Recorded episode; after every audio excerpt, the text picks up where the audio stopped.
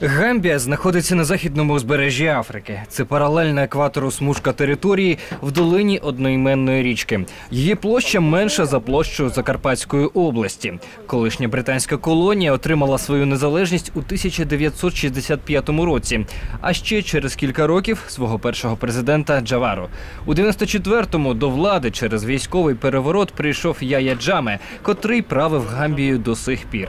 Група солдат на чолі з лейтенантом Джаме штурмом узяла президентський палац, а Джавару було вислано з країни. Джаме відомий своїми екзотичними вчинками і заявами. Зокрема, він пообіцяв правити мільярд років, а свої півтора мільярди доларів статків отримав із банку Аллаха, як сам запевнює. Також він обіцяв саджати в тюрми молодь, що грає у футбол у сезон дощів, а у смерті своєї тітки звинуватив шаманів. Про себе він же казав, що володіє надприродними здібностями, і навіть заявляв, що знайшов ліки від сніду і астми. При цьому всьому Яя від виборів до виборів отримував більше ніж половину голосів. Утім, плани правити мільярд років зіпсував Адама Барроу, котрий отримав більшість на виборах голови Гамбії 1 грудня 16-го року. Але Джамме відмовився визнавати результат і оголосив Україні надзвичайний стан, аби завадити інавгурації новообраного президента.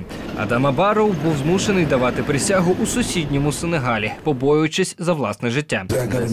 У мене більше місцевої підтримки. Люди виходять. Це перший раз, коли люди виходять і підтримують опонента без страху. Його власні люди нас підтримують. Підтримали Барроу і в Організації Об'єднаних Націй. Його легітимність визнали 19 січня. Тоді ж до країни увійшли війська Сенегалу, котрий оточує Гамбію з усіх боків на суші. До них долучилася Нігерія, котра відправила 200 військових та авіацію.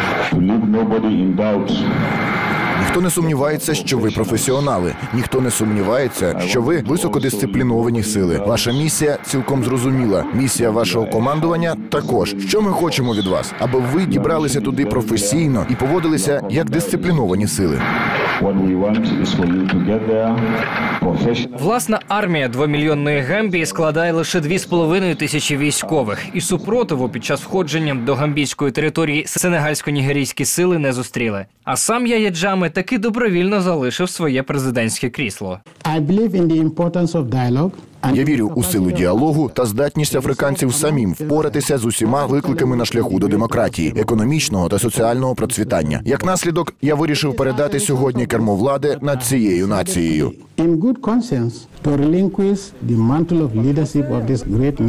Зустрівши супротив міжнародної спільноти, Яя Джами полишив Гамбію і вилетів до екваторіальної Гвінеї. Утім, у нього на батьківщині все ж таки лишилися прихильники та громадяни, котрі усе ще вірять у його надприродні сили. Він залишає нас в ім'я любові до Гамбії. Він залишає нас заради безпеки Африки. Він їде заради безпеки дітей, жінок і розвитку Гамбії, який відбувався останні 22 роки його правління. Разом із Яя Джами у Гамбії не стало 10 мільйонів доларів. Колишній очільник країни забрав геть усе, що було у державній гамбійській скарбниці. Тепер гасити економічну катастрофу в країні доведеться новому президенту Адама Барроу. Богдана Мосов, Радіо Вісті.